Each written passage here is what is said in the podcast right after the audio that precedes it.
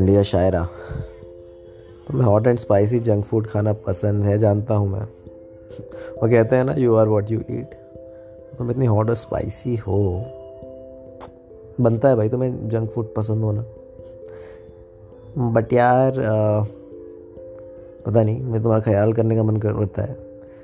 पता नहीं बात तुम तक तो पहुँचे कि नहीं पर रोमांटिक होकर के मैं तुम्हें भले जितने hot and spicy quotes hot and spicy golgappe और चाट और बर्गर्स खिलाने की मंशा रखूँ इंटेंशन रखूँ, पर मैं चाहता हूँ कि तुम जितना हॉट एंड स्पाइसी फ़ूड खाओ, उतना ही हेल्दी एंड कामिंग फ़ूड भी खाओ, ना कि तुम्हारी लाइफ बैलेंस में बनी रहे।